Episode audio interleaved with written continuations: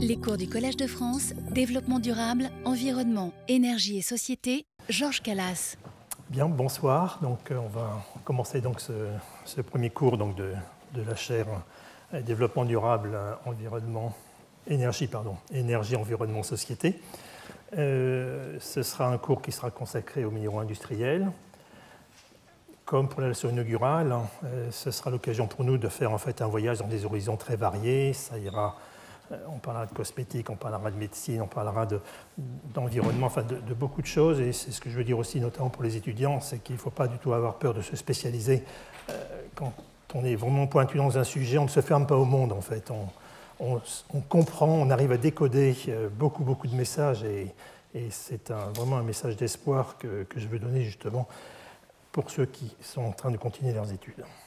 Alors je voudrais d'abord commencer pour évoquer la mémoire de, Dan Jarmiquet, qui était le, chef géologue d'Iméris et qui a disparu dans la catastrophe de Brittany. C'était une des deux personnes qui étaient tuées, qui était, était dans le train et qu'on apprécie beaucoup.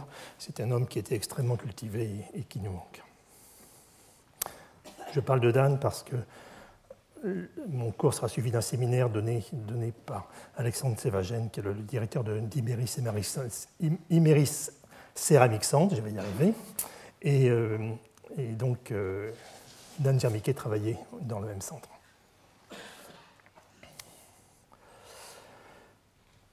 Donc les, minéraux industriels, ça semble très rébarbatif comme nom. En fait, on en, a, on en utilise tous les jours, on en voit tous les jours. Ce sont les pigments dans les peintures, c'est ce qui va faire une bonne partie de la pâte dentifrice. On les retrouve dans les maquillages, on les retrouve dans les bâtiments, parce que s'il n'y avait pas de matériaux pour construire la maison, ben, on serait effectivement avec des, enfin, dans des environnements qui seraient très différents. Donc je ne vais pas faire la liste, bon, c'est une liste à la, à la la liste qui est au tableau, enfin qui est sur la, projection, euh, est extrêmement incomplète. Ce n'est pas du tout le but d'en faire d'ailleurs, euh, d'en faire euh, une liste exhaustive. Et évidemment, en tant que géologue, on s'intéresse aussi à l'endroit où on les trouve. Et donc, ce sont deux endroits en France. Ce sera aussi une des caractéristiques que, je soulignerai aujourd'hui, c'est qu'on ne va pas parler de ressources qui sont en Australie ou à l'autre bout du monde, on parle de ressources qui sont effectivement localisées en France. Et je pense qu'Alexandre euh, Sévagène insistera aussi sur le fait que euh, la ressource est souvent française, la RD est française, euh, et les usages sont souvent français ou européens, élargissant quand même à l'Europe occidentale notamment. Donc effectivement, c'est un secteur économique qui est relativement peu délocalisé de ce point de vue-là.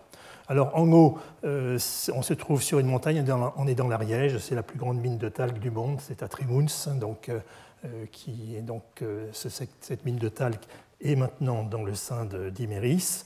Et en bas, on est en Bretagne. On, peut faire le tour de France. D'ailleurs, on regardera rapidement tout à l'heure une carte de France. Hein, on verra. Je ne vais pas parler de toutes les carrières, hein, mais, mais, il y en a vraiment beaucoup. Et donc ça, c'est une, carrière qui exploite un, silicate d'alumine euh, qui est utilisé pour faire des réfractaires et qui se trouve donc dans les, dans les codes d'armes. À Glomel, exactement.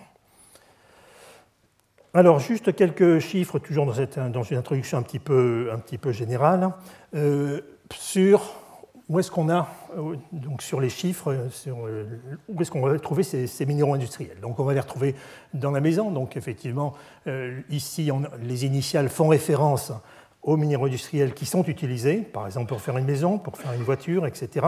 Alors dans la maison, on n'a pas compté, euh, pas compté les tuiles et les briques et, les parpaings, sinon évidemment on, ne s'en sortait pas. Donc c'était plutôt, euh, attendez, ici, ici, on les a justement comptés. Oui, c'est pour ça que c'est en tonnes. Euh, donc, mais vous voyez, ce qui est peut-être un peu plus inhabituel pour certains d'entre vous, c'est au niveau des voitures, au niveau des peintures, au niveau du papier, de voir qu'effectivement des matériaux qui ne semblaient pas a priori avoir besoin de, ces minéraux industriels sont en fait fabriqués largement euh, avec ces minéraux industriels. Euh, ce sont des, minéraux qui vont à la fois modifier l'apparence, qui vont faciliter le process industriel et qui vont donner des usages totalement nouveaux. Et je distingue fortement deux types de minéraux ceux qui vont être utilisés en tant que minéraux, avec leur capacité de minéraux, donc euh, toutes leurs propriétés plutôt de, minéraux, comme ce que l'on va avoir par exemple dans des peintures ou dans le papier, où le kaolin ou des carbonates vont être utilisés pour donner le blanc de la feuille de papier, donc on en parlera à la fin justement sur les sur les propriétés optiques du papier. Pourquoi est-ce qu'une feuille de papier, ou une peinture d'ailleurs, est brillante, est mate et, euh, satinée Donc, euh, ces questions, enfin, pas des questions, mais ces, observations qu'on fait dans la vie de tous les jours sont justement directement liées donc, à, la, minéralogie euh, de constitution. D'autre part, ces, minéraux industriels vont être utilisés comme matière première, et donc c'est ce que M. Sévagène expliquera tout à l'heure dans le secteur euh, des, céramiques, euh, dans lequel, la France se situe très bien. Euh, ça pourrait être aussi le, cas des verres, dans lesquels donc, les minéraux industriels vont être utilisés comme matière première pour fabriquer donc, de toutes pièces un nouveau matériau qui a oublié minéralogiquement la nature donc des, minéraux de départ, mais qui en a hérité notamment du message chimique. Et les minéraux eux-mêmes ont permis de faciliter donc, et de faire relativement plus facilement donc, ce matériau final, que ce soit la céramique, par exemple une porcelaine, ou que ce soit une verre ou une, ou une vitrocéramique. Voilà, donc on a vraiment ces différences entre les deux, entre des minéraux qui jusqu'à la fin euh, seront, des minéraux constituant donc ces peintures, etc., et d'autres minéraux qui vont former de nouveaux matériaux. Et donc, euh, la carte de France, effectivement, nous montre, alors c'est petit, hein, c'est fait exprès, je ne vais pas y passer très longtemps, euh, nous montre des, gisements qui sont variés. Ce qui est important pour vous à voir, euh, c'est de voir qu'il y a des points un peu partout.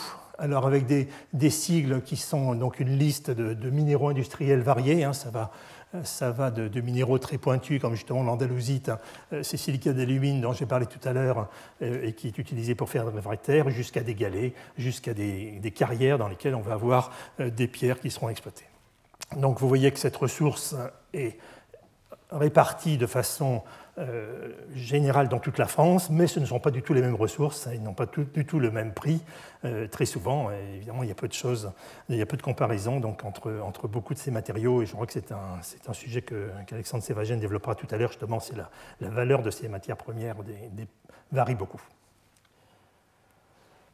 Alors, dans un, dans un, cours qui est euh, consacré à est-ce que je peux comprendre pourquoi ce minéral a cette propriété Évidemment, ce qu'on souhaite, c'est connaître d'abord le message structural, c'est d'abord de décoder la structure du minéral, qui va nous permettre de dire pourquoi est-ce que ce minéral va être, on verra des problèmes de coloration par exemple, on verra des morphologies qui vont amener des propriétés euh, tout à fait remarquables. Pour ça, il faut, d'abord comprendre la structure des minéraux, et de ce point de vue-là, depuis, depuis pas mal d'années déjà, la minéralogie, comme la cristallographie, a fait beaucoup de progrès pour faire le lien entre la composition chimique d'un cristal, par exemple le NaCl, le chlorure de sodium, et puis ses structures cristallines. Et au lieu de parler de paramètres de maille, des systèmes cristallins et de, paramètres qui semblaient un petit peu exotiques par rapport à, ce que l'on pouvait ressentir de façon, de façon spontanée, de façon euh, euh, rapide, eh bien, on a maintenant une vision du cristal qui est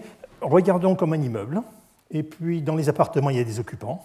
Donc, l'immeuble, c'est la structure. Les occupants, ce sont les éléments chimiques, les occupants des appartements. Et on va regarder donc cet ensemble et on va voir effectivement comment tout ça, ça peut, comment ils peuvent cohabiter pour construire ainsi le, cristal.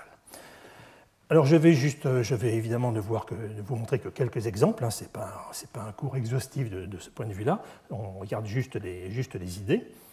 Et euh, bon, on va commencer par un, minéral qui est, qui est simple, simple en structure, simple en composition. on est très content euh, parce qu'effectivement, il, y a très peu d'éléments chimiques. Hein. Très souvent, les minéraux sont de composition complexe. Ils sont parfois tellement complexes qu'on on donne, enfin, on donne la composition de façon approchée. Donc ça, la calcite, c'est le carbonate de calcium, donc un des minéraux les plus répandus à la surface, à la surface de la Terre. Alors la façon d'aller au-delà et de dire c'est un, c'est un carbonate de calcium, c'est de regarder justement la structure. Et là, ce que l'on va voir, c'est qu'on euh, on a donc la calcite, sa formule, en fait, on va la décomposer en deux morceaux. On a d'abord un groupement carbonate, CO3. Alors CO3, c'est un triangle avec trois oxygènes, et le carbone qui est au centre. Donc ce carbone qui est au centre, que vous voyez ici, tous les carbones sont parallèles les uns par rapport aux autres. Et ces oxygènes, qui appartiennent donc au groupement carbonate, seront aussi les voisins des octaèdres qui sont ici, donc ces sites bleus. Donc un octaèdre, euh, ça va être six voisins qui entoure le calcium. Le calcium qui effectivement est dans la, formule. Donc ce ne sont pas trois constituants différents qui cohabitent, c'est en fait un cation, calcium divalent, et le groupement carbonate, un polyanion, CO3-. Donc c'est plus simple à voir, effectivement. Enfin, regardez ce minéral comme étant donc une succession d'octaèdres qui partagent entre eux des sommets d'ailleurs. Ils partagent tous les deux un sommet avec un oxygène qui est lui-même membre d'un bonbon carbonate. Donc c'est la façon dont on va décrire les structures, dont on va ensuite les discuter quand on va s'en servir, c'est-à-dire pas regarder ça comme une valeur euh, qui arrive comme ça de, l'absolu, mais avec toute sa réalité, donc géométrique d'une part et chimique d'autre part. Alors, beaucoup de, minéraux industriels sont des silicates. Je parlerai beaucoup des argiles, notamment, qui sont des minéraux euh, qui sont extrêmement importants de tout temps, qui ont été importants donc, euh, pour l'humanité, euh, parce que les céramiques, ça fait quand même des millénaires que, l'homme en fait. Et pour comprendre, pour comprendre ces silicates, on commence simplement. Ces silicates sont d'abord constitués de tétraèdres, de tétraèdres. Donc voici un tétraèdre, il repose sur une phase triangulaire. Donc ça fait 1, 2, 3 oxygènes, et le quatrième oxygène se trouve ici, au sommet, donc pointant vers nous. Ces tétraèdres, ce qui est important à comprendre, c'est cet élément-là, c'est-à-dire le fait que ces tétraèdres, lorsqu'ils vont se dupliquer pour donner justement un cristal, la base de la cristallographie, c'est j'ai un message que je translate à trois dimensions, c'est comme ça que j'ai un solide. Ces tétraèdres, et en fait, ils vont se trouver en zigzag par rapport à cette direction de façon à minimiser les répulsions entre les siliciums qui se trouvent au centre. Ces siliciums qui ont quatre charges positives, formellement en tout cas, ce n'est pas, pas, la réalité, mais enfin, ils sont quand même fortement chargés. Et donc cette structure est beaucoup plus stable qu'une structure dans laquelle tous les tétraèdres pointeraient du même côté. Donc cette structure en zigzag, en fait, c'est important. C'est important à réaliser. Ça, c'est une chaîne de tétraèdres. Ça va nous donner des pyroxènes donc une structure à une dimension, mais vous allez avoir, ben, on va faire comme pour un tricot en fait, hein, on va avoir donc les, mailles qui vont se succéder, on va polymériser à deux dimensions, et on va effectivement avoir une unité, euh, un plan, donc qui sera l'unité tétraédrique à partir de laquelle on va construire par exemple les argiles et leurs cousins, les micas. Et le fait que vous ayez des tétraèdres qui soient en zigzag fait que vous, donc vous trouvez ici une de ces chaînes-là, que vous allez donc associer avec cette chaîne qui est ici, et vous voyez que vous êtes en train de dégager du coup des anneaux hexagonaux. Et ces anneaux hexagonaux, ce qui est remarquable, c'est justement une approche multi-échelle exceptionnelle, c'est de voir que la morphologie de ces anneaux tétraédriques est hexagonale, et lorsque vous regardez un cristal de, de, kaolinite, par exemple, une argile, eh bien la morphologie est très souvent un hexagone parfait. Donc on a un saut d'échelle justement depuis l'angstrom, donc quelques angstroms, donc on est euh, en dessous du nanomètre, jusqu'au niveau du micron et de quelques microns. Donc, on va avoir des couches de tétraèdres qui vont me donner donc des minéraux bidimensionnels. Alors ensuite, ces couches de tétraèdres, elles vont s'associer avec des cations. Pourquoi elles vont s'associer avec des cations? Parce que les oxygènes qui sont ici sont partagés entre deux tétraèdres, donc le compte est bon. Un oxygène a deux charges négatives il y a un silicium de chaque côté, donc c'est parfait. On a neutralisé, comme dans le quartz, on a neutralisé ces oxygènes qui sont pontants entre deux tétraèdres. En revanche, ces, oxygènes qui sont au sommet des tétraèdres ne sont pas compensés, ils ont encore une charge négative. Charge négative, même si la chimie est un peu loin pour certains d'entre vous, vous vous souvenez que plus et moins ça s'attire, donc la charge négative va donc attirer effectivement des cations. Ces cations vont se trouver dans des sites associés donc à ces oxygènes qui sont ici. Comme ils sont au sommet, on les appelle des oxygènes apicaux la minéralogie des argiles a beaucoup de, mots qui lui, sont, spécifiques. Elle est un peu différente des, autres sciences minéralogiques. On aime bien donc ce terme d'oxygène apical qui nous rappelle justement que c'est un oxygène réactif qui va permettre justement au feuillet de venir donc s'agrafer euh, littéralement sur les feuillets octaédriques. Et les feuillets octaédriques, les voici. Les voici. On a donc euh, des octaèdres, des octaèdres qui sont couchés sur une face. C'est pour ça qu'on les voit on les voit un peu renversés. Donc on a quatre voisins, cinq voisins qui est ici et le sixième qui est, qui est en dessous. Donc on trouve effectivement euh, donc, euh, nos cations magnésium divalent, aluminium trivalent par exemple, dans ces, dans octaèdres. S'ils sont, sont divalents, eh bien, on va avoir l'ensemble de ces octaèdres qui seront, qui seront occupés. Et on regarde ici un oxygène. Cet oxygène, il, il lui manque une charge pour être compensée, et eh bien cette charge elle va être partagée entre ses trois voisins, donc c'est épatant. Euh, les, les, cations, euh, les divalents, en fait, en coordinant 6, eh bien, ils vont partager un tiers de charge par liaison chimique, hein, puisque vous avez six liaisons chimiques, ça vous fait effectivement les, deux charges positives qu'il peut donner. Donc trois fois un tiers, mais ça nous fait une charge. Donc c'est parfait, on a effectivement pu neutraliser cet oxygène. Donc lorsque l'on est avec des cations divalents, eh bien, on se trouve dans ce qu'on appelle une couche trioctaédrique. Il hein, faut faire attention, c'est un faux ami. Trioctaédrique, c'est parce qu'il y a trois octaèdres pour un oxygène ici.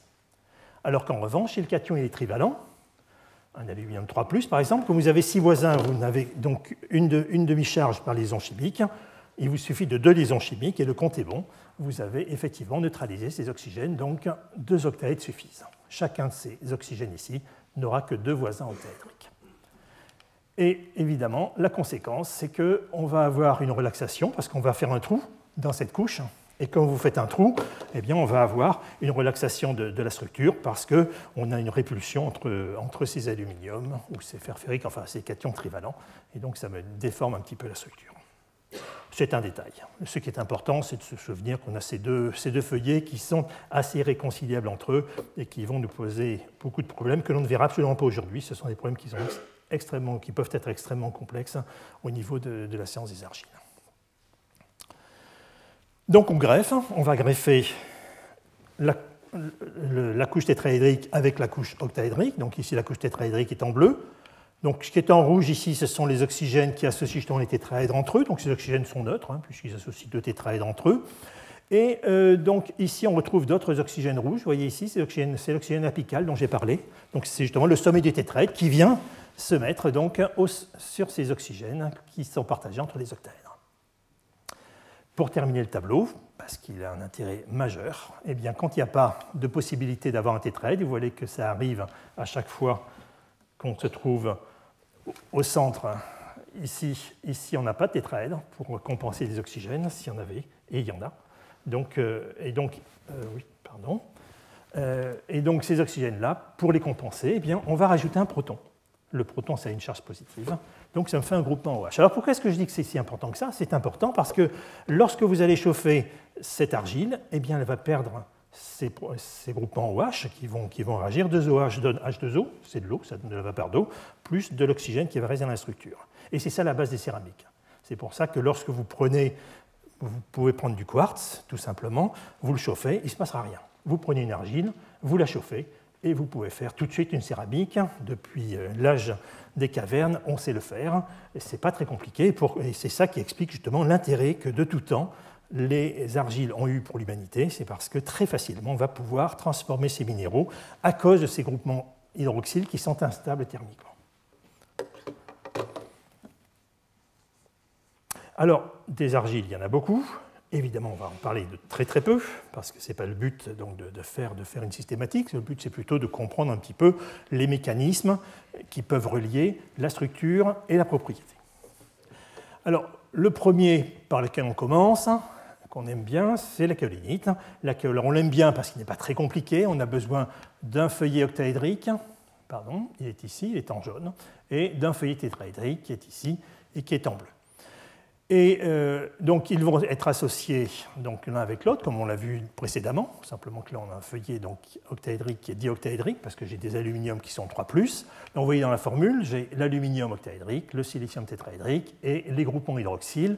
Ces groupements hydroxyles, dans le cas du kaolin, de la kaolinite, excusez-moi, le minéral donc kaolinite, eh bien, on va en retrouver d'une part associé directement aux donc à la base de ces octaèdres, et d'autre part, on va avoir d'autres groupements hydroxyles ici. Donc je ne vais pas du tout rentrer dans les détails parce qu'on ne s'en servira pas aujourd'hui. Les points, les points importants sur lesquels on reviendra, en revanche, c'est que la distorsion, la distorsion de la couche octaédrique, plus le fait qu'elle est un peu petite, il va falloir qu'on torde un peu, qu'on distorte, distorde un peu la couche tétraédrique pour pouvoir les ajuster les, les unes par rapport aux autres. Alors ensuite, comment tient cet édifice? Eh bien, il tient grâce aux liaisons hydrogènes. Donc ce n'est pas très très important. Les liaisons hydrogènes qui vont justement faire le lien entre ces OH, vous voyez, l'oxygène est ici, le proton est là, et vous avez les oxygènes de base du feuillet suivant. Donc vous allez avoir ces feuillets qui vont se succéder comme ça à la troisième dimension. Le message ne va pas passer de façon très efficace, c'est pour ça que c'est une argile c'est petit. Lorsque vous allez dans un champ, vous n'êtes pas frappé par la qualité des cristaux. On verra tout à l'heure des images à microscope électronique à balayage. C'est absolument superbe, mais c'est petit. C'est petit, ce sont des cristaux qui vont faire quelques microns, donc ils ne sont pas du tout accessibles à l'œil humain. Donc ce ne sont pas des minéraux qui vont tout de suite attirer l'intérêt des collectionneurs, je dirais. Et c'est à cause de ça, c'est à cause du fait que cette liaison n'est pas très importante et qu'on va avoir, va avoir des erreurs, on va avoir très souvent des erreurs lorsqu'on va passer euh, le message à la troisième dimension. Une deuxième argile, euh, qui est aussi extrêmement importante et qui est relativement simple, c'est une argile qui va être cette fois-ci avec un vrai sandwich. Donc on va avoir une couche octaédrique qui va être prise en sandwich entre deux couches tétraédriques. Donc euh, voici une couche tétraédrique, une deuxième couche tétraédrique et la couche octaédrique qui est au milieu. Ce, sont des c'est du magnésium, donc c'est une couche qui est trioctaédrique. Il me faut trois cations pour chaque oxygène hein, quand, on est ici. Et toujours pareil, au centre de ces hexagones, au centre de ce qu'on appelle les nids d'abeilles, eh on a des groupements hydroxyles. Vous voyez qu'on a très peu cette fois-ci, puisque de l'autre côté j'ai à nouveau des tétraèdes. Donc ces, feuillets, de, talc, en fait, ils vont, être, euh, ils vont, être, aussi pareils, très peu tenus entre eux. Le talc, du coup, va être encore plus facile à déformer que la kaolinite, d'où son utilisation euh, bien connue euh, comme lubrifiant. À l'autre extrême, à l'autre extrême, eh bien, si on a par exemple des, donc on verra très peu, hein, rassurez-vous, ce sera avec le suivant, ce sera le, un petit peu de complexité chimique, mais c'est tout. Et vous voyez qu'en plus, on en parle très très peu. Lorsqu'on va remplacer du silicium qui est ici en tétraèdre par de l'aluminium tétraédrique, on va effectivement être obligé de garder, euh, pour conserver les charges, hein, euh, on va être obligé, pour conserver la charge, d'associer un potassium euh, à, à cette structure. Le potassium va se trouver entre les feuillets, ce qu'on appelle une position interfoliaire. Et ce potassium, cette fois-ci, va venir me bloquer la structure. La différence, elle est immédiate. La différence, elle est que cette fois-ci, oui, les cristaux, on les a. Et les cristaux, ils sont ici. Ils peuvent être désymétriques, ils peuvent être encore plus grands. Il n'est pas, rare de voir des, cristaux du mica qui fassent plusieurs dizaines de centimètres de, dimension. Et ça, c'est lié au fait que cette fois-ci, on a pu passer le message à la troisième dimension. Donc c'est intéressant de voir ce lien qu'il peut y avoir entre la morphologie donc, et la nature des, des liaisons chimiques qui peuvent exister. Alors, lorsque, ce, ce remplacement donc euh, n'est que partiel, c'est-à-dire qu'il n'y a que très peu d'aluminium tétraédrique par exemple qui existe. On aura quelques potassium, on n'en aura pas partout, et ça va nous donner des argiles avec des propriétés extrêmement complexes. Très souvent, c'est associé à d'autres substitutions, au fait qu'on remplace des cations divalents octaédriques par des cations trivalents. Ça devient très compliqué. Là, j'arrêterai ici. Euh, ce que je veux dire, c'est que ces smectites sont des argiles qui sont extrêmement utilisées en termes au niveau technologique. Elles vont être utilisées pour échanger, par exemple, des ions, pour absorber des ions. Elles vont être euh, utilisées euh, comme décontaminants. Enfin, il y a beaucoup, beaucoup d'utilisations chimiques et physiques. Alors, dans cette position interfoliaire, il faut quand même faire une petite remarque. J'ai parlé de potassium. Pourquoi est-ce qu'on est strict sur le potassium? Alors, le potassium, en fait, c'est un cation qui est gros. Et comme il est gros, il n'attire pas facilement les molécules d'eau. Donc lorsque le potassium se déplace, les, complexes solvatés de, potassium dans l'eau sont beaucoup moins stables que pour des cations plus petits. Un potassium, 1,3 angstrom, le, sodium, 1 angstrom, 30% de moins. donc, en revanche, pour le sodium, le complexe solvaté est beaucoup plus stable. Pour le calcium, il est encore plus stable. Donc, lorsque vous allez avoir votre argile qui va pousser il y aura toujours de l'eau. Il y aura toujours de l'eau. C'est un minéral qui est hydroxylé, donc il pousse effectivement en conditions, euh, en, conditions euh, saturées en eau. Et vos, cations vont venir avec ou sans leurs molécules d'eau. Et c'est là une, grande différence entre les différents cations. C'est que certains cations, comme par exemple ici, ça pourrait être un calcium, ça pourrait être un sodium, vont, vont se trouver en position interfoliaire avec de l'eau qui est autour, parce que le complexe est stable. En revanche, d'autres cations qui ont des liaisons beaucoup plus, faibles avec l'eau parce qu'ils sont, sont gros, donc ils attirent beaucoup moins facilement la molécule d'eau, vont être en partie, vont tout de suite venir se greffer sur les oxygènes à partir de la structure de l'argile. La conséquence sur l'alpin industriel, elle est simplement que vous avez tous goûté de l'eau de mer et vous avez tous vu probablement que l'eau de mer est salée. Elle est salée en sodium. Alors qu'au départ, lorsqu'on part par exemple dans les granites, du Limousin par exemple, il y a autant de sodium que de potassium. Donc ça veut dire qu'on a perdu du potassium. Et on a perdu du potassium dans des proportions euh, considérables. C'est en gros, euh, sodium sur potassium, c'est 40 hein, dans, l'océan mondial. Donc euh, ce potassium a bien été piégé quelque part. Et justement, il a été piégé par les argiles que l'eau naturelle à rencontrer jusqu'à son arrivée dans la mer, que ce soit dans les sols, que ce soit dans les ruisseaux et les rivières. Donc il y a une, efficacité de, remplacement de ces, de ces, cations qui est absolument considérable puisqu'elle affecte justement le, le budget géochimique global de ces alcalins. Alors évidemment, ça aura des applications importantes. Par exemple, on pense à des contaminations avec des, éléments euh, qui, sont, euh, qui sont extrêmement contaminants ou avec des radionucléides dont on veut, dont on souhaiterait en tout cas, non pas se débarrasser, mais que l'on souhaiterait piéger pour pouvoir ensuite euh, retraiter de façon plus efficace. Donc ça, un, ce, sera un autre, ce sera un autre sujet. Dans un prochain cours, j'aborderai les problèmes environnementaux qui sont vus au travers de, justement de des minéraux. Alors, des impuretés dans les minéraux, pourquoi pas? Alors du coup, puisqu'on est cristallochimiste, on est minéralogiste, on se pose des questions. Où sont les impuretés? Qu'est-ce qu'elles vont causer euh, qu'est-ce que vous modifiez dans, la structure. Alors, pour ça, donc, on prend une approche extrêmement fondamentale, on laisse tomber les argiles, on vient sur des structures extrêmement simples, sur des silicates, sur des oxydes. Alors, les oxydes, c'est par exemple les spinels, MgAl2O4, donc un oxyde magnésium-aluminium, et on regarde l'environnement du chrome euh, dans, ce, dans, spinel. C'est pareil dans des grenards, qui sont donc des, silicates, euh, des silicates magnésiens. Et magnésien aluminium, excusez-moi, et dans lequel, là aussi, l'aluminium 3 va se trouver remplacé par un petit peu de, chrome. Alors ce chrome, il donne une coloration euh, tout à fait spectaculaire. Vous avez ici, par exemple, le cas, euh, cas d'un petit cristal de, de grenat. Et, et, ici, donc, euh, ce que l'on voit, c'est que lorsqu'on compare les données structurelles venant de la diffraction et venant de la spectrométrie d'absorption X, donc venant avec deux méthodes locales, une méthode locale pardon, une méthode moyenne, on voit qu'il y a une forte différence, euh, forte différence entre, entre les deux. C'est-à-dire que le cristal nous prévoit une, augmentation progressive des distances cation-oxygène avec la concentration en chrome, alors qu'en spectroscopie, on a tout de suite donc une distance qui est la distance du pôle pur. Je n'insiste pas plus parce que ça devient un petit peu complexe, mais ce qu'il faut voir, c'est la conséquence structurelle, c'est que lorsqu'on va avoir une impureté, par exemple ici, on remplace un chrome un peu plus grand, euh, qui vient on met un chrome un peu plus grand qui vient remplacer un aluminium qui est un peu plus petit dans ces structures de grenat.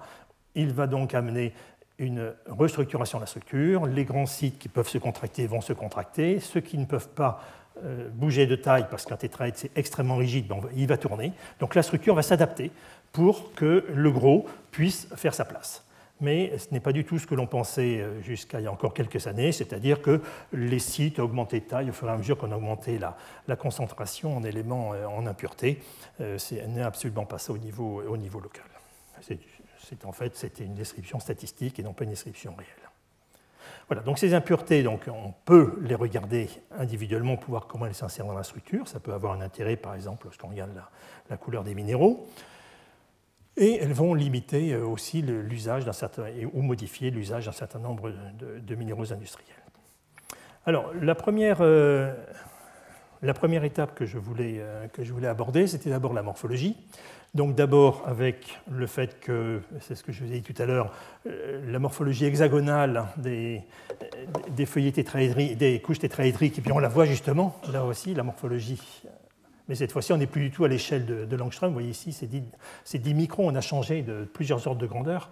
Donc, euh, c'est intéressant de voir ce, saut d'échelle entre le microscopique et quelque chose qui est beaucoup plus macroscopique.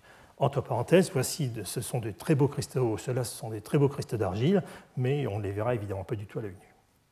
Alors, euh, j'ai voulu commencer ces relations entre donc, pardon, morphologie et structure, le contrôle structural de la morphologie, par un, minéral, pardon, pas, euh, par un minéral que vous connaissez probablement tous bien, qui est le gypse, hein, parce que c'est le plâtre, en fait. Lorsqu'on prend du plâtre et qu'on le gâche, on fait cristalliser du gypse.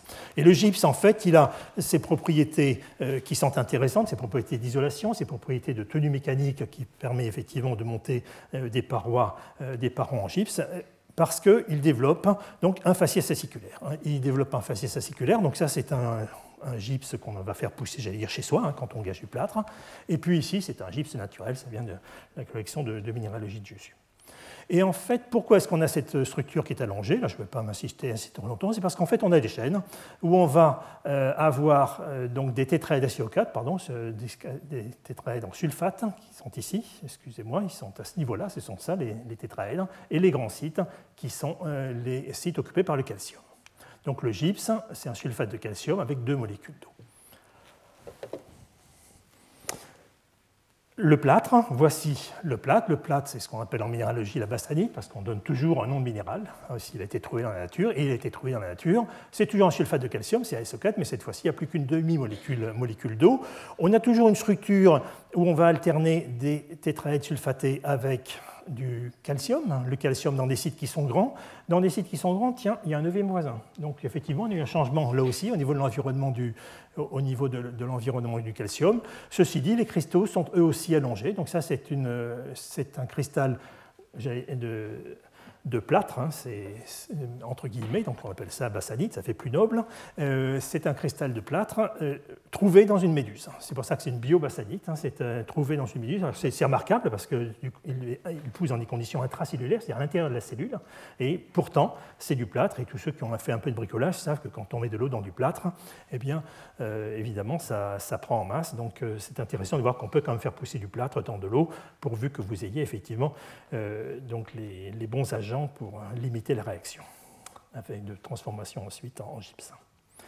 Et alors, ce qui est remarquable, c'est là aussi, on est à, multi-échelle, ça peut être visible, donc ces, morphologies sont visibles lorsqu'on regarde comment se fait le plâtre, comment le plâtre va se faire par agrégation, par auto-assemblage en fait euh, de, particules de bassanite qui vont se transformer, puisqu'on a des unités quand même assez voisines de sulfate et de avec du calcium, qui vont s'auto-assembler pour faire des fibres de, gypse. C'est ce que vous avez quand vous avez gâché le plâtre, c'est du gypse. Et puis là, ce sont des cristaux de gypse exceptionnels qui ont un peu défrayé la chronique il y a une dizaine d'années, qui étaient en fait connus depuis plusieurs décennies euh, au Mexique, hein, dans le sud de l'État de Chihuahua, où vous avez donc ces, cristaux aciculaires de gypse géants. Les, les, humains que vous avez ici vous donnent effectivement l'échelle hein, depuis effectivement la mine, la mine à fermer, mais on a des cristaux qui, sont absolument euh, magnifiques, hein, qui peuvent faire jusqu'à une quinzaine de mètres de long, 50 tonnes de poids. Enfin, et on pense que ces cristaux ont mis à peu près 500 000 ans pour pousser ce qui est toujours intéressant, on est toujours très intéressé de savoir combien de temps met un cristal pour se former dans la nature. Mais là, donc, ça veut dire que pendant 500 000 ans, on a eu des conditions relativement reproductives, on n'a pas de figure de corrosion pour que les cristaux puissent, puissent ainsi se former. Alors, venant de Jussieu, effectivement, on continue à être motivé pour parler de l'amiante. Alors, l'amiante n'est plus un composé industriel, n'est plus un matériau industriel, mais il a été un, composé, un matériau industriel, il a été utilisé de tout temps. On a des linceuls égyptiens en amiante. Euh, tout le monde connaît, enfin, beaucoup de gens connaissent les, histoires de, Charlemagne et, d'autres, euh, d'autres personnages de, ces temps, plus ou moins, enfin, pré-Moyen Âge ou Moyen Âge, qui, à la fin des grands festins, euh, mettaient la, nappe d'amiante dans le feu de façon à, bien nettoyer, parce qu'il ben, n'y a pas beaucoup d'assiettes et comme il n'y a pas non il n'y a pas de fourchette, c'était peut-être pas entièrement propre, voilà. Donc du coup, tout ça partait dans les cheminées, ça se nettoyait avec le feu, et puis on ressortait, ensuite on secouait bien la, nappe, et puis on la remettait pour le festin suivant.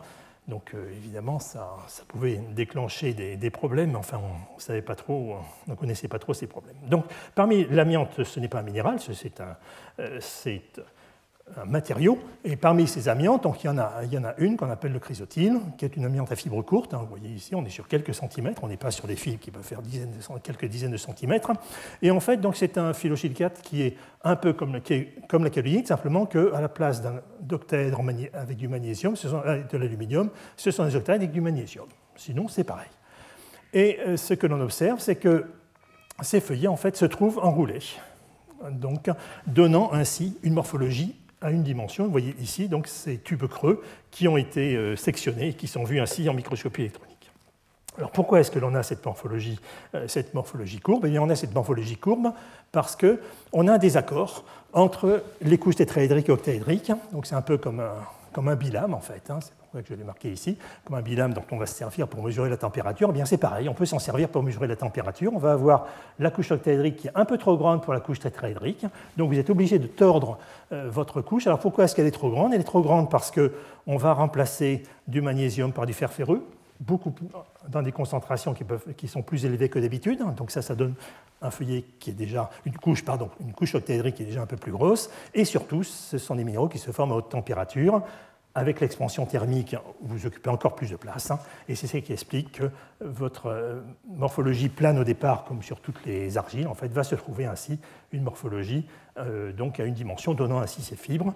Alors ce sont des fibres avec les octaèdres qui se trouvent à l'extérieur. Donc on a effectivement à l'extérieur les coupons hydroxyles. Et ça va nous donner des amiantes qui, du coup, vont avoir des durées de vie qui seront plus courtes que d'autres amiantes. Donc là, c'est le, la, concentration d'un minéral que l'on va donc, euh, essayer de dissoudre dans des conditions donc on est in vitro, euh, où on essaie de simuler des milieux biologiques, à la fois donc, en composition chimique minérale et organique. Et ici, c'est une échelle logarithmique, attention en temps. Et on voit que le, chrysotile, en fait, il va disparaître donc en, quelques semaines, il va, il va, effectivement disparaître, alors que d'autres amiantes, comme celle-là, comme ces amantes amphiboles, vont mettre des années à commencer à disparaître. En fait, on peut retrouver, 30 euh, ans après, sur des biopsies, on retrouve des amphiboles qui sont quasiment intactes et qui donc euh, la personne a vécu avec ses, fibres dans les poumons en permanence. Donc, pourquoi est-ce qu'elle disparaît aussi vite, cette, cette, amiante Eh bien, elle disparaît aussi vite parce qu'on a la couche octaédrique, donc qui va ainsi se retrouver agressée et donc dissoute beaucoup plus facilement que la couche tétraédrique, qui est, euh, qui est beaucoup plus stable. Ce n'est pas pour ça que c'est une amiante qui est moins dangereuse, elle restera moins longtemps, euh, dans les ciments, euh, dans les poumons. Et ici, c'est simplement pour montrer la transition de l'un à l'autre. Vous avez un feuillet plan qui s'enroule au bout. C'était peut-être pas suffisamment à haute température pour nous donner tout de suite euh, donc un, tube. Alors il y a un autre, euh, processus absolument spectaculaire, c'est une, argile qu'on appelle la vermiculite, qui lorsqu'on la chauffe montre une, propriété euh, tout à fait remarquable, qui est donc une expansion thermique absolument spectaculaire. Alors à la fin, ça relaxe un petit peu, hein, donc on en perd, mais enfin par rapport à ce que c'était, euh, par rapport à ce que c'était au début, euh, pardon, vous voyez au début c'était quand même très très peu. Donc euh, évidemment c'est un composé qui est très utilisé, j'en dirai juste deux mots à la fin, très utilisé dans la vie de, de tous les jours, peut-être même par certains d'entre vous. Et donc on se pose la question d'où vient cette expansion thermique exceptionnelle. Alors, euh, ce sont, des, ce sont des argiles qui sont observées lors de l'altération de mica. Donc, euh, dans les micas, ce que je vous disais, c'est qu'on avait du potassium qui se trouvait entre les feuillets. Alors, dans le cas de la vermiculite, eh bien, ce n'est pas du potassium. Vous voyez qu'autour, il y a des molécules d'eau autour de ces cations. Et donc, ce sont des cations comme euh, magnésium de plus, qui, est très, très, qui a des, une énergie de solvatation élevée, donc il va rester avec ces molécules d'eau, et d'autres cations qui vont eux aussi être solvatés. Donc on a beaucoup d'eau qui se trouve ainsi dans cet espace interfoliaire. Et il a été compris récemment pourquoi est-ce qu'on avait cette expansion thermique. Et en fait, voici donc un, cristal de mica, donc le produit de départ, qui commence à s'altérer, et notamment donc, euh, en, vermiculite. Et euh, en fait, ce sont des morceaux qui sont altérés en vermiculite. Et lorsque l'eau va partir, lorsque vous allez chauffer, c'est cette eau qui va, qui, va vouloir partir, donc euh, sous forme de vapeur d'eau. Eh bien, pourquoi est-ce que vous allez avoir cette, euh, cette, expansion, euh, cette expansion de volume aussi grande? C'est parce que vous allez bloquer, en fait, tous ces domaines sont bloqués les uns par rapport aux autres, ce sont, ils sont juste intercalés entre eux, et donc l'eau ne va pas pouvoir partir de fait. Et donc vous avez cette structure-là qui va simplement augmenter de volume parce qu'on n'a pas pu évacuer l'eau. Et c'est pour ça que vous avez donc cette aile, une telle, une telle différence. Alors cette différence-là va nous donner des densités qui sont remarquables, hein, donc des densités qui sont de l'ordre de 0,1 hein, au lieu de, de densités de l'ordre de 2,5 pour, pour les silicates standards. Donc on est vraiment avec des matériaux qui sont extrêmement allégés, donc on va les utiliser, ils ont beaucoup d'applications euh, industrielles, et dans les applications plus dans la, la vie de tous les jours, évidemment, c'est la culture hors sol, hein, c'est toute la base de la culture hors sol, par exemple, de, tomates, et puis on va en faire aussi des litières pour chats, parce que comme il y a beaucoup de surfaces d'échange ça va pouvoir absorber beaucoup de, composés variés, disons, et donc ça sera utilisé aussi donc, pour, pour les animaux domestiques. Alors, la morphologie va être contrôlée par la qualité cristalline, donc on le voit, donc on en a parlé, euh, on en a parlé donc pour la kaolinite, hein, donc je vais peut-être pas trop insister là-dessus. alors ce qui est remarqué avec la kaolinite, euh, c'est que l'on peut avoir différentes morphologies. On peut avoir des morphologies comme ici, avec vraiment de très beaux hexagones, des plaquettes hexagonales qui sont relativement, euh, relativement fines, avec un facteur de forme donc très favorable. Et à l'opposé, on peut avoir des, des, arrangements beaucoup plus compacts dans lesquels on, devine effectivement les, les, plaquettes, mais vous voyez qu'elles sont soudées les unes par rapport aux autres. Euh, les plaquettes sont extrêmement intéressantes. Hein, si on peut en avoir, euh, pour notamment les applications de pigments, les applications de couchage papier, hein, c'est ce que j'avais montré à la leçon inaugurale, c'était ce, grand contraste qui existait entre matériaux de charge et matériaux de couchage. Et lorsqu'on va coucher effectivement euh, les, les surfaces de papier, on va les coucher avec donc, ces plaquettes de kaolin qui vont nous permettre d'avoir ainsi cette morphologie à deux dimensions qui permet l'impression, qui permet l'écriture. Donc c'est quelque chose qui évidemment est très important. Mais pourquoi est-ce que l'on observe justement ces morphologies qui sont moins intéressantes économiquement euh, C'est parce qu'en fait, on va avoir des impuretés qui vont, euh, justement modifier le passage euh, d'un feuillet au feuillet suivant. On va avoir des défauts de croissance. Ce sont des, problèmes qui sont encore assez mal connus. Hein. Les énergies en jeu ne sont pas énormes. Et donc, on va avoir en tout cas des usages qui sont extrêmement différents selon justement qu'on est avec des morphologies à deux ou à trois dimensions. Alors, une morphologie spectaculaire pour les, pour c'est un peu l'équivalent de ce qu'on vient de voir pour l'amiante, c'est ce qu'on appelle la louisite, c'est-à-dire qu'en présence, en présence d'eau euh, interfoliaire, eh bien, on va avoir la possibilité d'enrouler euh, les feuillets donc, euh, octaédriques et tétraédriques, de les enrouler avec cette fois-ci le feuillet tétraédrique extérieur, tout simplement parce que le feuillet aluminium, le feuillet octaédrique, est plus petit un peu trop petit que le feuillet tétraédrique.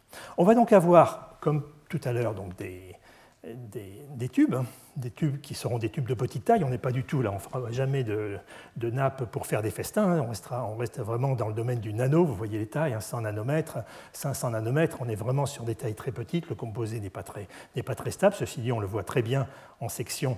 Euh, on voit très bien cette, euh, cette morphologie en tube.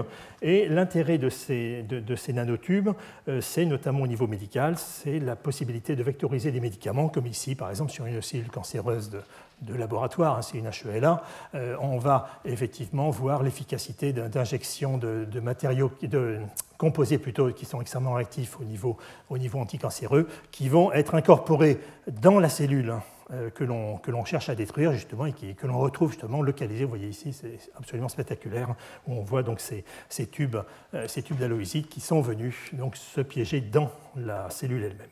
Donc c'est effectivement une des efficacités de, traitement qui, est recherchée. On en est encore qu'au stade très très expérimental. Vous voyez ça de 2014, ce sont des choses qui sont très récentes, mais euh, c'est quand même beaucoup d'espoir justement euh, au, niveau, au niveau thérapeutique, pas uniquement sur cette application-là évidemment. Sur une propriété physique comme les charges de surface dont, dont j'avais déjà parlé préalablement, donc l'intérêt, donc je rappelle simplement l'intérêt des, des phyllosilicates, c'est de nous montrer, et des minéraux industriels en général, c'est de nous montrer tous les comportements depuis des comportements hygrophobes comme le talc. Alors le talc, tout simplement parce qu'on a des oxygènes pontants euh, donc, qui associés entre les tétraèdres, hein, donc ce qu'on appelle des, siloxanes, qui donc euh, ne vont effectivement pas du tout attirer les, molécules polaires euh, d'H2O, les molécules d'eau, hein, parce qu'effectivement HOH, c'est pas 180 degrés. Et à l'opposé, on va avoir les kaolins, dans lesquels l'existence du groupement hydroxyle fait qu'on va avoir donc, euh, des matériaux qui seront hydrophiles, qui leur donnera donc justement une facilité de mise en œuvre qui sera totalement différente, et d'ailleurs un usage qui est totalement différent. Le talc va être utilisé euh, à cause de son hydrophobie, notamment comme agent anti-agglomérant, et d'autres utilisations euh, variées, je dirais. Et au contraire, justement, la kaolinite va pouvoir être mise en œuvre en solution sans problème à cause donc, de, cette, hydrophilie. Alors, les, charges de surface, ce qui est intéressant, c'est que, a priori, on s'attend à avoir peu de réactivité donc, euh, sur les faces basales, et en revanche, c'est au niveau des faces latérales, lorsqu'on va, va, couper en fait les liaisons chimiques, que l'on va avoir des charges, des charges résiduelles. Et là, il y avait une, donc une figure classique qui est vraiment toujours aussi jolie, de, décoration de, ces faces latérales par des colloïdes d'or, qui, sont effectivement euh, chargés, euh, qui, sont chargés négativement et qui viennent se mettre préférentiellement justement sur toutes les faces latérales. On ne voit pas de colloïdes euh, qui sont piégés sur les faces basales. Vous voyez que ces faces basales sont très nettes. Et c'est uniquement au niveau de, ces liaisons, de, ces liaisons brisées que l'on retrouve justement cette, cette réactivité. Et c'est exactement pareil lorsque l'on regarde, donc ça c'est un problème que l'on regardera de plus en détail dans le, dans le cours sur la, pollution et la lutte contre la pollution, c'est comment est-ce que l'on arrive à piéger justement et à absorber des, polluants, par exemple ici le, plomb, euh, lorsqu'on se trouve euh, donc, euh, avec des minéraux comme par exemple la calvinite, ou la gypsite, donc qui est trois fois.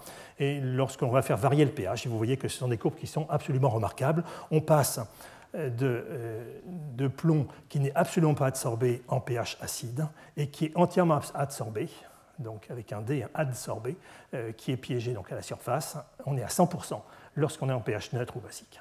Et donc, ce sont des, propriétés qui sont vraiment non seulement spectaculaires en termes d'effet, et donc, effectivement, ça va être utilisé, ou en tout cas ce sera intégré dans la modélisation des pollutions euh, du milieu naturel par les métaux lourds.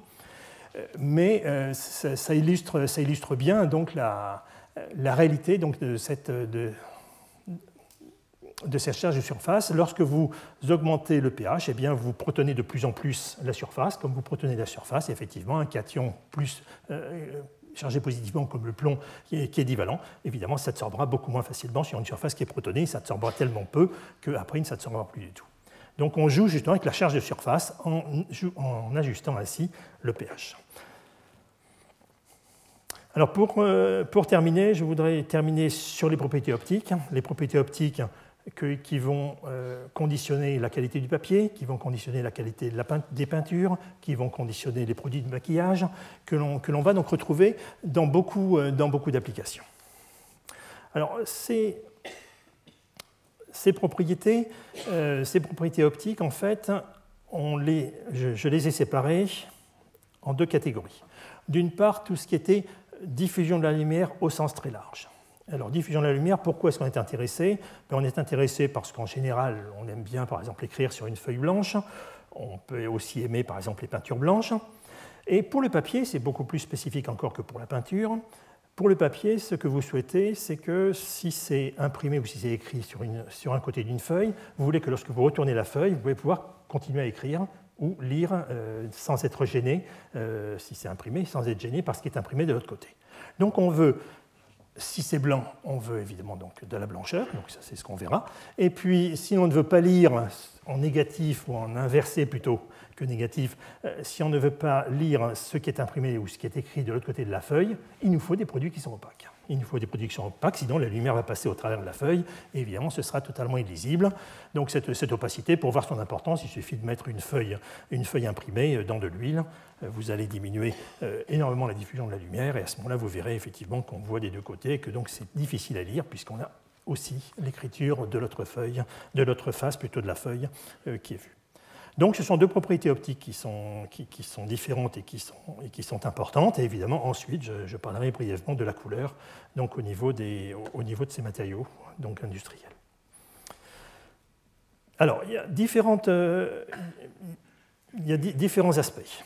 Alors, d'abord, la diffusion de la lumière. Alors, la diffusion de la lumière, donc là aussi, on va faire ça avec les mains, hein, on le fait extrêmement simplement.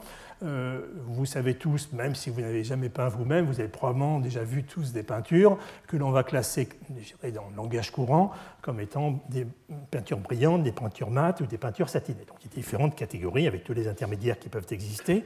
Donc évidemment, euh, l'industriel va, va, vouloir jouer euh, donc sur la composition de la peinture pour pouvoir développer donc un aspect ou un autre.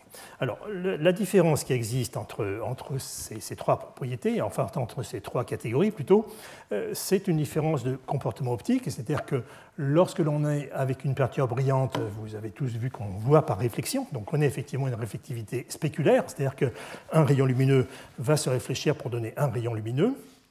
À l'opposé, lorsqu'on a une peinture qui est mate, on ne voit absolument pas par réflexion un rayon lumineux va être diffusé dans toutes les directions de l'espace. Et lorsqu'on se déplace par rapport à la source, on ne voit aucune différence. Donc c'est pour ça que très souvent, les, gens aiment bien les peintures mates parce qu'elles n'ont pas de directionnalité dans les couleurs et dans les impressions lumineuses, en tout cas, que l'on peut ressentir.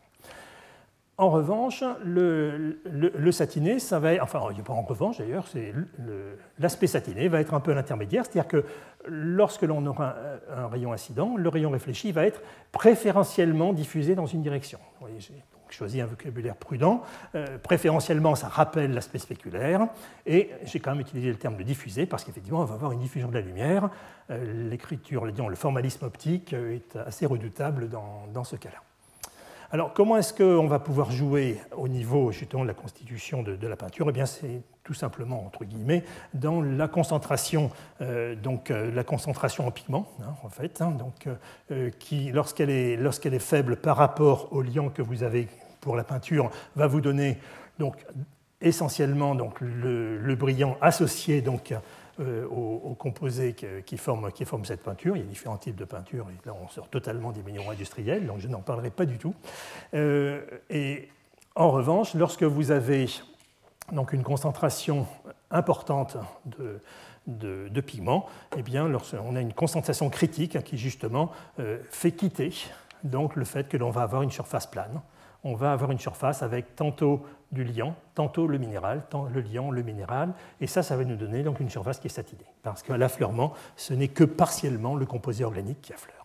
Et donc c'est cette concentration critique, en fait, euh, liant, euh, liant pigment, euh, qui correspond donc à cette teinte satinée, donc une frange assez étroite. Et si on continue à augmenter, si on continue à augmenter la concentration donc en, en pigments, eh bien on va avoir donc des pigments qui vont s'associer avec le fait qu'on va avoir de plus en plus des, à cause des tensions de surface, on va avoir de plus en plus d'air qui va pouvoir rentrer. Donc on va favoriser cette entrée d'air pour augmenter la diffusion. Et là, on se retrouve donc avec des surfaces dans lesquelles il n'y a pratiquement plus de liant qui affleure et on a un composé qui mat et qui va donc être, qui être totalement diffusé et qui évidemment sera moins stable que les composés qui sont liés en surface.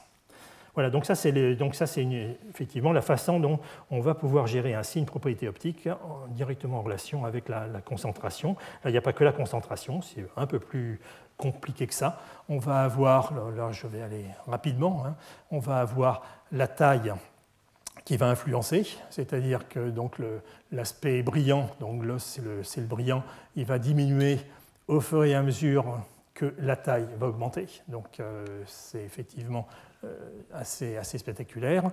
Et donc comme quoi la concentration ne fait pas tout. Et d'autre part, donc le,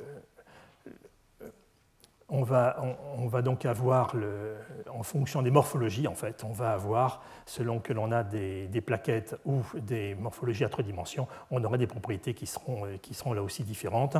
Donc il va y avoir le choix d'une formulation qui sera extrêmement précis. Et oui, on retrouve entre justement cette dernière, cette dernière figure, donc entre le, les structures qui sont en plaquettes et les structures qui sont à trois dimensions, et bien on voit justement l'importance de pouvoir maîtriser cette, cette dimension du matériau. Et enfin, donc, euh, comment est-ce que l'on s'en sort au niveau, au niveau de la blancheur? Eh bien, on va avoir d'une part donc, à gérer l'opacité. L'opacité, c'est le fait que le rayon lumineux ne passera pas au travers. Donc pour ça, il va falloir diffuser. Donc on diffusera de façon d'autant plus importante que les différents indices entre l'argile, par exemple, qui est ici, ou la charge, disons, de façon générale, hein, ça peut être aussi les carbonates, donc euh, ce sera N1. Et N0, c'est l'environnement. Et le milieu environnant, il peut changer. Il peut changer beaucoup. Donc ça peut être de l'air, ça, peut être, euh, ça peut être de la cellulose, c'est ce qu'on a dans le papier, par exemple. Et dans le cas du papier, eh bien, on va avoir euh, effectivement des différences qui sont très faibles. Alors la conséquence, la conséquence elle est très importante. Elle est qu'on ne va donc pas pouvoir se servir du kaolin par exemple, de la kaolinite, dans ce cas-là, qui est le, minéral qui constitue l'essentiel du kaolin, on ne va pas pouvoir s'en servir uniquement euh, pour faire un papier. Il nous faudra un autre composé, c'est souvent des oxydes de titane, du TiO2, qui a un indice beaucoup plus élevé, qui va être utilisé, alors en petite concentration, euh, pour pouvoir assurer ainsi cette opacité. Et d'autre part, on regarde la diffusion optique au travers d'une relation, un peu la loi de, de Kubel-Kamonk, dans laquelle on a le, paramètre le plus important, c'est le, coefficient, c'est le, paramètre de forme en fait, S, euh, qui est que lorsque vous allez broyer, c'est une expérience que peut-être certains d'entre vous ont déjà fait, c'est-à-dire que lorsque vous avez un, marteau et que vous broyez euh, un, matériau quel qu'il soit, il s'éclaircit. Et plus vous allez le broyer fin, et plus il va s'éclaircir. Et il s'éclaircit tout simplement parce que, euh, vous avez une révectivité de la lumière qui est de plus en plus importante avec la diminution de ce paramètre de diffusion. Donc on va effectivement, de ce point de vue-là, être intéressé par avoir des particules qui sont de petite taille pour qu'elles diffusent de façon plus, plus efficace. Enfin, on termine avec la, avec la couleur, les dernières propriétés que l'on regardera. Alors cette couleur, cette couleur, elle est très variable. Alors elle est très variable Je n'en parlerai pas si c'était simplement une question de concentration, parce que là, effectivement, on pourrait dire, ben oui, s'il n'y a pas, pas d'éléments de transition, et notamment s'il n'y a pas de fer, le fer est très abondant, est un constituant majeur de la Terre, on va le retrouver notamment depuis que la Terre euh, avec se trouve avec une atmosphère euh, avec du dioxygène, c'est le fer ferrique qui est stable à la surface de la Terre. Ce fer ferrique, on le retrouve effectivement partout.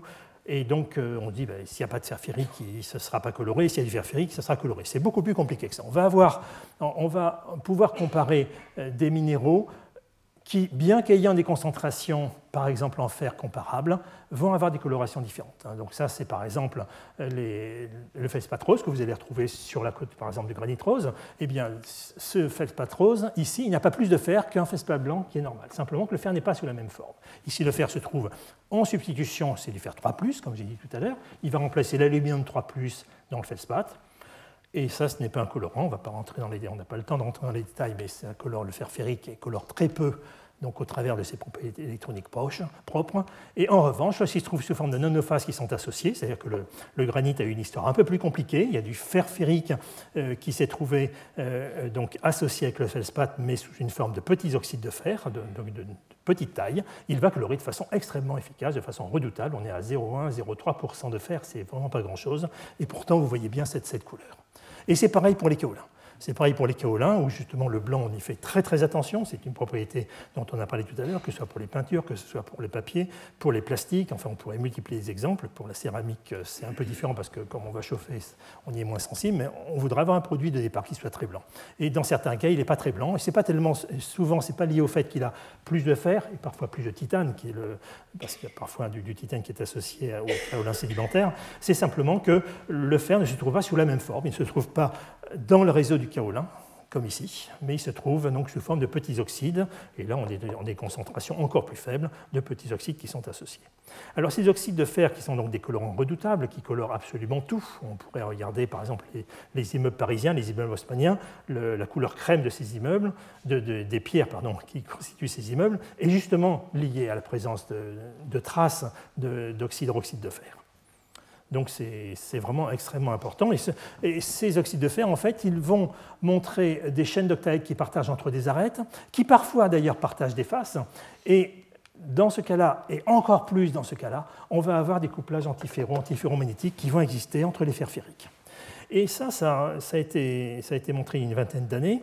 Ça va amener des modifications considérables des propriétés optiques. Comme je vous l'ai dit tout à l'heure, le fer ferrique est un piètre absorbant. Pourquoi? Parce que sans trop rentrer dans les détails, euh, ce sont des électrons 3D qui participent, qui font toutes les colorations associées aux éléments de transition. Euh, il y a 10 électrons 3D, il y a 5 orbitales, et pas de chance, pour le fer ferrique, il y a déjà 5 électrons. Donc 5 électrons en 5 orbitales, vous voyez que vous ne pouvez, pas faire grand-chose, vous pouvez retourner le spin, ça évidemment, donc ça c'est officiellement interdit, ça veut dire que ce sont des transitions de faible intensité, et c'est ce que l'on observe. Et c'est ce que l'on observe Voici donc euh, ce que l'on observe quand on compare par exemple un grenat de fer ferrique, hein, c'est donc un grenat qui contient quand même beaucoup de fer, mais ces octaèdres dans le grenat ne partagent pas d'oxygène, donc il n'y a pas de couplage en fait qui existe, hein, c'est l'intérêt de ces grenats, c'est qu'il n'y a pas de couplage entre les octaèdres qui contiennent ce fer ferrique et euh, les oxydes de fer. Et vous voyez que lorsqu'on regarde cette absorbance qui est en fait normalisée, notamment à la concentration en fer dans les deux cas, on compare l'hématite Fe2O3 ce nom exotique, c'est tout simplement ce grenat, calcium-fer. Et vous voyez les normes différentes qui existent. Attention, cette transition, elle est ici. Hein, et vous la voyez ici.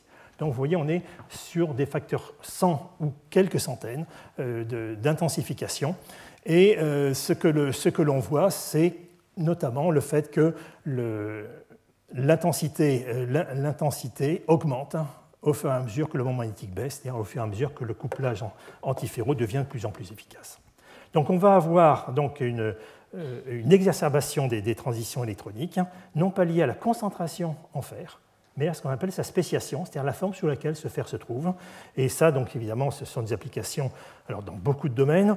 Ça peut être notamment, par exemple, la cosmétique, où on va effectivement avoir des gammes, des gammes de produits euh, qui seront très variées, et euh, avec des concentrations toujours faible, parce que ce que l'on cherche, c'est un pigment. Et un pigment, la définition d'un pigment, c'est un composé qui va modifier la propriété du matériau, sans intervenir de façon significative dans sa composition chimique. C'est-à-dire ce que vous voulez, c'est ne pas rajouter trois quarts de volume pour un quart de volume initial, parce que vous savez plus ce que vous avez à la fin.